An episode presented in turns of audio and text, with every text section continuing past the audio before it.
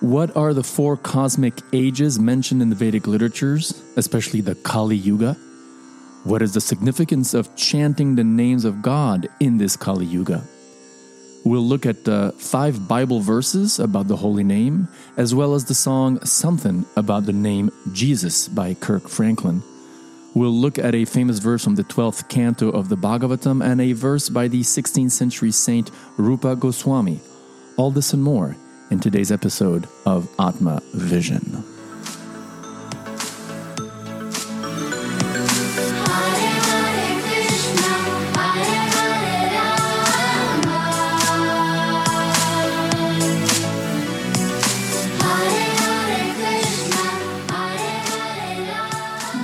Welcome, welcome to Atma Vision, a sacred space where we do some comparative theology and we see the world and our life in it through the lens of the sacred and scientific teachings from the Chaitanya devotional school of quote unquote Hinduism. We believe that by engaging with these sacred teachings, we become purified and joyful in this life, and after death, we don't take birth again, but instead we go back to the spiritual world. So, welcome once again. Today's topic or today's theme is the holy name, the holy name, the chanting of the holy name of God as it relates to cosmology, as it relates to this idea of the four yugas or the four ages mentioned in the Vedic literatures. Um, let me right away quote for you or for us all, because, you know, by coming in contact with these literatures, as I mentioned, there's a process of purification that takes place. I mean, we really believe that the text itself, the texts themselves, and I say themselves plural because it's not just the sacred texts of ancient India that mention this, but you know, for example, the Bible itself. The Bible talks about um, the Word of God as being a lamp for one's feet, a light, a light on on one, on one's path, right? Um, in Psalms 1, 2, 3, in one, I'm sorry, sorry, Psalms 1, 2 to 3, it says, Blessed is the man who delights in the law of the Lord and who meditates on his law day and night. That person is like a tree planted by streams of water, and whatever they do prospers. So there's this idea of uh, an immovable object, a rock that we can get atta- you know, attached to um, in this turmoil of this world. Um, the, the Srimad Bhagavatam, which is the main text that we quote on this podcast, for those of you who are here for the first time, um, mentions, for example, in the first canto, quote, persons who have lost their vision due to the dense darkness of ignorance in the age of Kali shall get light from this text or from this Purana. So there's purification that takes place when we hear uh, messages that relate to uh, to the divine or to God. So, as I was saying, let me let me quote um, the first reference that I have for this podcast for this uh, episode. Um, a verse that's for those who know the Bhagavad Purana is super super super famous, um, and it comes in the twelfth canto uh, of the Bhagavatam. So, towards the end of the book, and um, and the verse goes like this. Listen.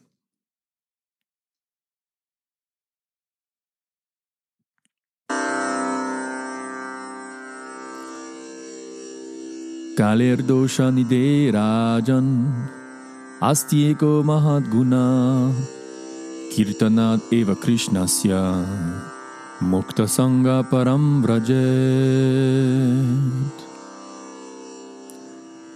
The translation goes like this my dear king, although Kali Yuga is an ocean of faults, there is still one good quality about this age. Simply by chanting the Hare Krishna Maha Mantra, one can become free from material bondage and be promoted to the transcendental kingdom. So there's a dialogue here. A young 16 year old naked saint called Shukadeva Goswami is speaking to a dying king who's been cursed to leave his body, as we say, to die in seven days. So the king gives up everything of his kingdom and goes to sit at the at the feet of this self-realized soul and hears from him for seven days and uh, seven nights, excuse me, about about God, basically. And that's what we're all supposed to do, right? At least for a couple of minutes a day. so here in this super famous verse, this saint Shukadeva Goswami uh, tells this king that look, and even though Kali Yuga, so what is Kali Yuga? We'll we'll we'll unpack this notion right away. But first, let me repeat the translation.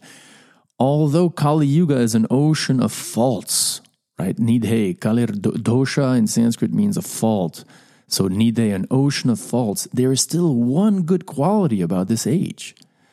Simply by chanting the holy name of God or, the, or chanting the Hare Krishna mantra, one can become free from material bondage and be promoted to the transcendental kingdom.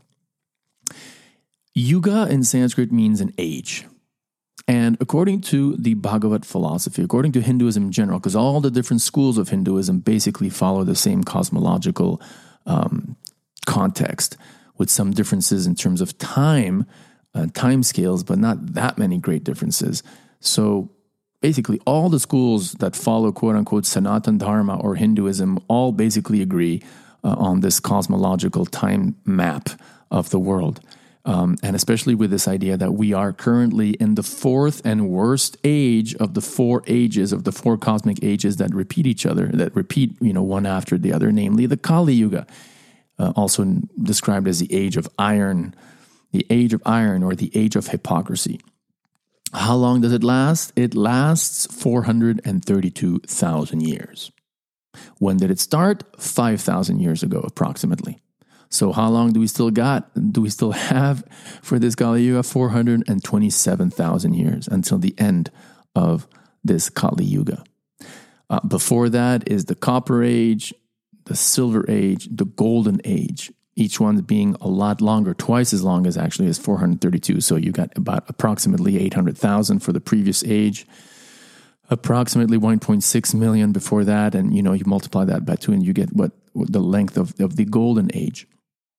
And the Vedic literature describes that in each of these ages that you know planet Earth or the cosmos go the cosmos goes through, for each age, God prescribes a particular system of self-realization that's particularly suited for that particular age in which humans, you know, are all conscious beings uh, are are living through. Um, and so in Kali Yuga, which again is the worst of the four ages, the, the age which is the most degraded, the most adharmic, we could say, like where dharma or spirituality or religion or nobility, you know, noble behavior, moral behavior, upright behavior, doing the right thing, you know, devotion to God is at its lowest, like lowest of the lowest of the lowest. So for this age, for this age in which we live, the prescribed method that's, that is given, at least in the Vaishnava texts, those you know texts that are dedicated to worshiping Krishna as the supreme Lord, as as God, um, mention the chanting, the process of simply chanting the holy names of God. I'll repeat that again because it's it's it's so essential and it's so simple at the same time. Chanting the holy name of God, chanting the holy name of God. That, ladies and gentlemen, according to the Vedic conclusion, is the prescribed method of self realization for this age of Kali in which we live in since 5,000 years, and which is supposed to last for another 427,000 years, right? So, coming back to this verse, Shukadev Goswami, the Saint Shukadev, the 16 year old boy, says, My dear king, although Kali Yuga is an ocean of faults. So he's, he's mentioning that, you know, this age of Kali is an ocean, uh, is an ocean of faults. Um, this reminds me of another verse from the Bhagavatam. Prayen alpaya sabya kalavasmin yugejana manda sumanda matayo manda. Um, in this age of Kali, it's described, you know, in, in Kali Yuga, in this age of Kali, men have but short lives. They're quarrelsome. Um, here, here's the translation. It's from the Bhagavatam 1 110. And um, the translation is given to us by Prabhupada. We'll speak about him a little bit later in our Prabhupada moment goes like this O learned one, in this iron age of Kali, men have but short lives. They are quarrelsome, lazy, misguided, unlucky, and above all, always disturbed, right? So that's our plight. That's our plight in this age. And so, therefore, the, sh- the sage Shukadev is saying, look, Kali Yuga is an ocean of faults, right? You just have to go on the internet, you just have to go outside, like everywhere you go. It, it, it's a miserable age, right? Especially if you have, you know, past life memories of, of the golden age or the silver age, or if you really believe in what these ancient Vedic literatures say about these previous ages, right? But Shukadev says there's one good quality about this age. There's one. Eka Mahat Guna. Guna means quality, Mahat means great, Eka means one. So there's one good quality about this shitty age. And what is that? Simply by chanting the holy name of God, specifically, you know, in this tradition, chanting the names of God, right? Krishnasya, the name of Krishna, or the Hare Krishna mantra, Hare Krishna, Hare Krishna, Krishna Krishna, Hare Hare, Hare Rama, Hare Rama, Rama Rama, Hare Hare. One can become free from material bondage and be promoted to the transcendental kingdom. In other words, you chant Hare Krishna in this life on a regular basis. You chant the names of God, right? If you're from another tradition, then whatever, chant, you know, Emmanuel or Christ, Christ or Jesus, you know, the Psalms, the holy name of God. The the the if you're a Muslim, chant, you know, Allah, Allah all day, whatever. The point is in monotheistic you know, in the monotheistic uh, uh genre, if you chant the names of God, whatever, you know, however you call God, but since we're dealing with the Bhakti school here, we're specifically dealing with Krishna because we believe that Krishna is God. Um, by chanting Krishna's name, then one becomes free from all one's karma.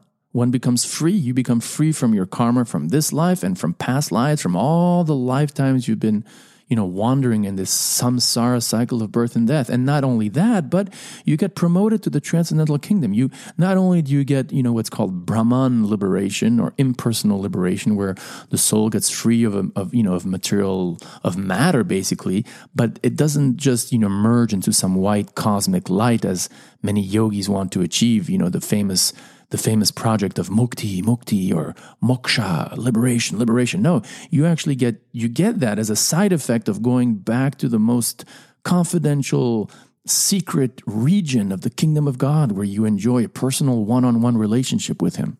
You know, amazing, amazing. Um, let me quote here a few verses from the Bible. All right, here's five of them. Listen to this. John 1 1. In the beginning was the Word, and the Word was with God, and the Word was God. Right? So the idea that the name of God is non different from God. And, there, and so, therefore, since God is all powerful and all pure, by coming in contact with God, then one also becomes purified, right? Here's Romans 10 13. For everyone who calls on the name of the Lord will be saved. Same sort of thing. You chant the name of God, you'll be saved from sin. And in the context of a system where you believe in reincarnation, you'll be saved from having to take birth again, right? Acts 22, verse 16. And now, why do you wait? Rise and wash away your sins, calling on his name. So, here again, the idea of getting purified, of getting rid of one's sins by calling on God's names. Last two, Jeremiah 10:6, "O Lord, you are great and your name is great in might." The idea being again echoing this verse from that we just read from from the Srimad Bhagavatam that in this age, all you have to do is chant God's names. And by chanting God's name, God is so powerful and He has invested His name with so much power that um, you become free from sin. And finally, in Proverbs 18:10, Listen to this one. The name of the Lord is a strong tower. The righteous man runs into it and is safe. So when you're, you know, like right now, there's like a big, big, big storm in New York, all sorts of winds and rains and stuff. So imagine you're like on Fifth Avenue and there's like this torrential rains and, and winds blowing you, if you can somehow grab on to, to you know a light pole, for example, that's really well anchored into the into the cement, into the ground, then you don't get carried away by the wind. So in a similar way, by chanting God's name on a regular basis, you get you stay anchored in divinity. You stayed anch- you stay anchored on the on the spiritual uh, platform. So now, my friends, let's go to our Prabhupada moment. Uh, for those of you who don't know who Prabhupada is, we'll talk about him a little bit later, just after hearing the wonderful Maha Mantra that he chants. Hare Krishna, Hare Krishna, Krishna Krishna, Hare Hare, Hare Rama, Hare Rama, Rama Rama, Hare Hare. Prabhupada, who uh, was born in 1896, brought the Hare Krishna mantra, the chanting of the holy name, um, the the process of bhakti yoga is, as it is most widely you know known around the world. He brought the most famous translation and commentary to the famous text, the Bhagavad Gita, um, as well as translations and commentaries to the Srimad Bhagavatam to the Western world. He is, as we say in French, uh, incontournable. He is, you know, you can't, you cannot speak of contemporary Hinduism, what to speak of kirtan culture and and bhakti without referring to A.C. Bhaktivedanta Swami Prabhupada. He is a monumental figure, historically speaking um, in the in the uh, export, let's say, or the globalization or the transnationalization of of Krishna Bhakti. Right. So as we do every time, let's hear from him directly. Um, here we're going to hear him speak briefly about the chanting, the chanting of the Maha Mantra. So we may we may pause it. Uh, or we may not, but listen to his voice. Here he goes. Krishna Hare Hare Hare Ram. Hare Krishna. Ram, Ram, Hare Hare. Oops, excuse me. That's, what you're hearing here is my spiritual Hare Hare master's mantra, or Hare Krishna mantra, Bhakti Charu Swami. I'll speak about him in one of my future episodes. But here is Prabhupada. Sorry for the glitch. Why do we see so many of your followers chanting um, almost all the time? Chanting means to keep association with God always. So you have to audibly chant Yeah. Hare Krishna? This is this is uh, transcendental transcendental vibration. Just like uh, radio message. If you keep contact with the radio message, uh, then you know everything what is going on outside. Similarly. So here he's saying, right? Just it's just like a radio message. If you keep contact with radio, because there was no internet back then. This is an interview in 1970 something in America.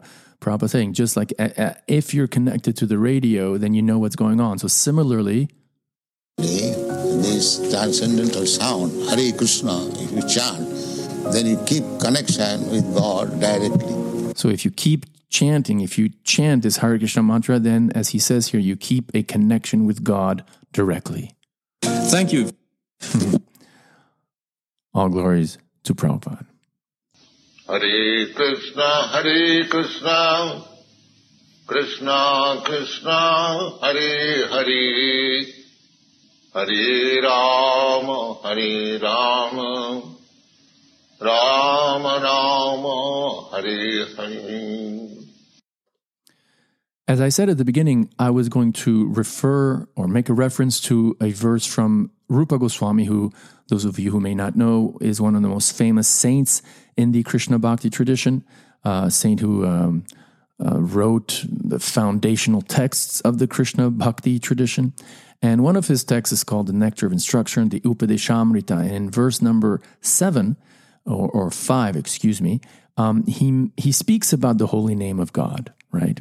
He speaks about the holy name of Krishna in particular. And so let me, let me read this verse to you um, because it is um, it's very significant. Syat Krishna nama charitadi sitapya vidya pito pataptarasanasya narochikanu kintvadarat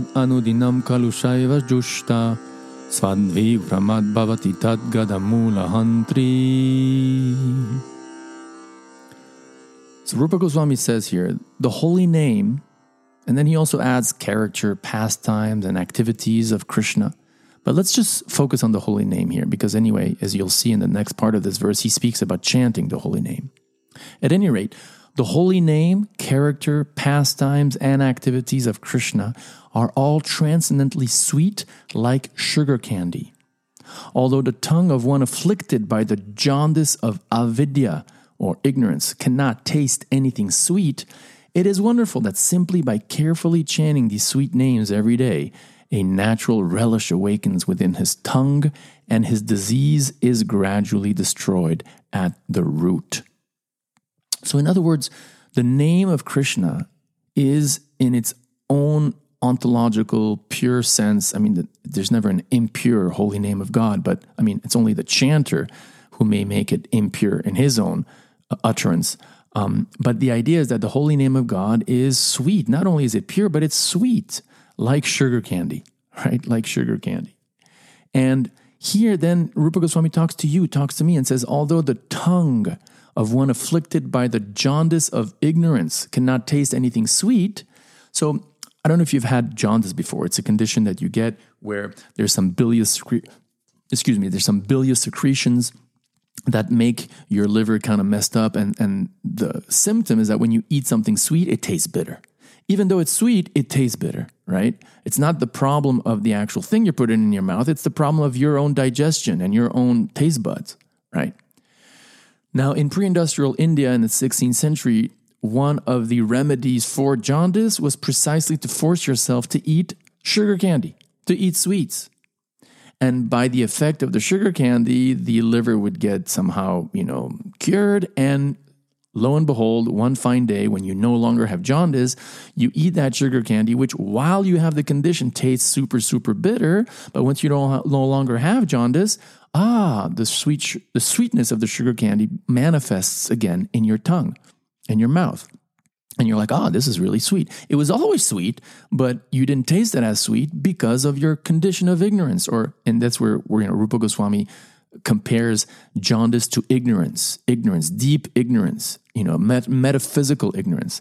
And, and what does that mean? You know, ignorance of our real identity as souls ignorance of, of who we are spiritually, ignorance in the sense of falsely identifying with this material body and thinking I'm white, I'm black, I'm you know straight, I'm heterosexual, I identify as this gender or that gender, my pronouns are this and that. I am this body, I'm this body, I'm this body. Ignorance. It's deep ignorance, right?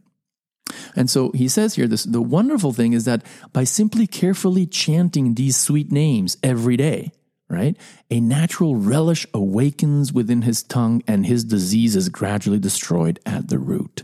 In other words, you keep eating that sugar candy, and soon enough your jaundice goes away. Similarly, you keep chanting the names of God on a regular daily basis, and that ignorance, this false identification with matter, which causes fear and anxiety and so on, disappears. And you reawaken your dormant love for God. You reawaken your, yourself as an eternal servant of Krishna. And concomitant to that is joy and bliss and peacefulness and, and just being super happy as an eternal spiritual being, right? In relationship with the supreme being, namely Krishna. Right?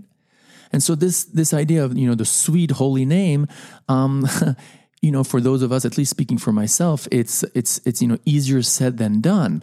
Like in other words, yeah, you know, I've been chanting Hare Krishna for 29 years and I'm still doing it every day by, by Krishna's mercy. So I, I, reckon, unless I'm insane, I'm experiencing some sort of sweetness. I'm relishing something when I chant, because otherwise, why would I do it, right?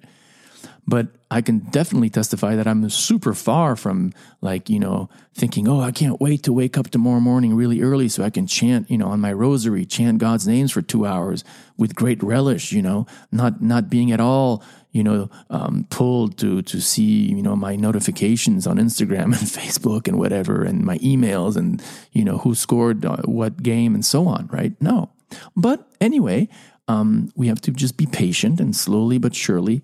Uh, that holy name will awaken, and and we have contemporaries, not just in the Bhakti tradition, but also you know, especially in the Christian tradition, which glorif- who glorify the sweetness of God's holy name. And for example, I think this is apropos now to um, to refer to a song. Uh, one of, it's actually my favorite gospel song by far. It's my favorite gospel song on the whole planet, and I've listened to a lot of gospel.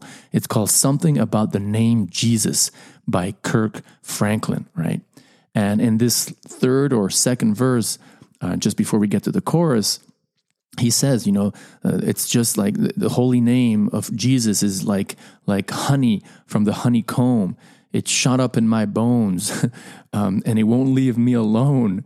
Um, uh, listen to this. This is, this is, in my opinion, wonderful by Kirk Franklin.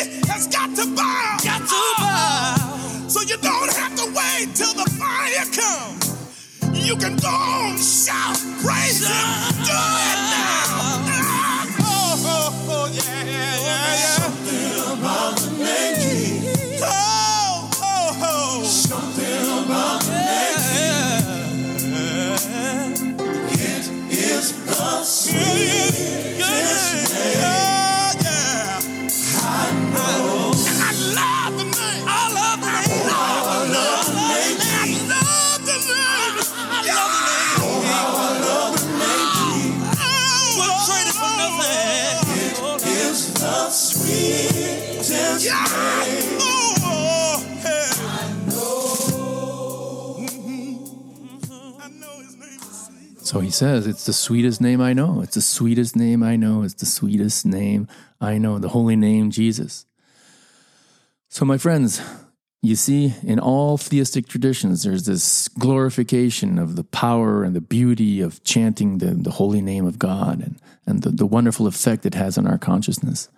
So if the Bible tells us so, and if the Srimad Bhagavatam tells us so, then we have no other choice and no other. Well, we do have a choice, but we we, we had better use our intelligence and, and do what is told to us to do, namely to chant, to chant, to chant God's holy name. And if we continue doing that on a daily basis, then the effects, the horrible effects of this Kali Yuga, right, of this horrible Kali Yuga that we're in, the the, the, the horrible ocean of faults um, won't affect us or won't nearly affect us as much as it would if we were not chanting the holy names, right? So let us continue chanting Hare Krishna, Hare Krishna, Krishna Krishna, Hare Hare, Hare Ram, Hare Ram, Ram Ram, Hare Hare, holding on to that one, that Eka Mahad Guna, that one good quality, that one blessing that's bestowed to us in this otherwise pretty nasty age of Kali that we live in, the holy name of God. And if we keep doing that, then, um, as Prabhupada would say, we will go back home, back to Godhead. And before that, in this very life, we'll live as happily as we possibly could. So, thanks again. And until next time, Hare Krishna.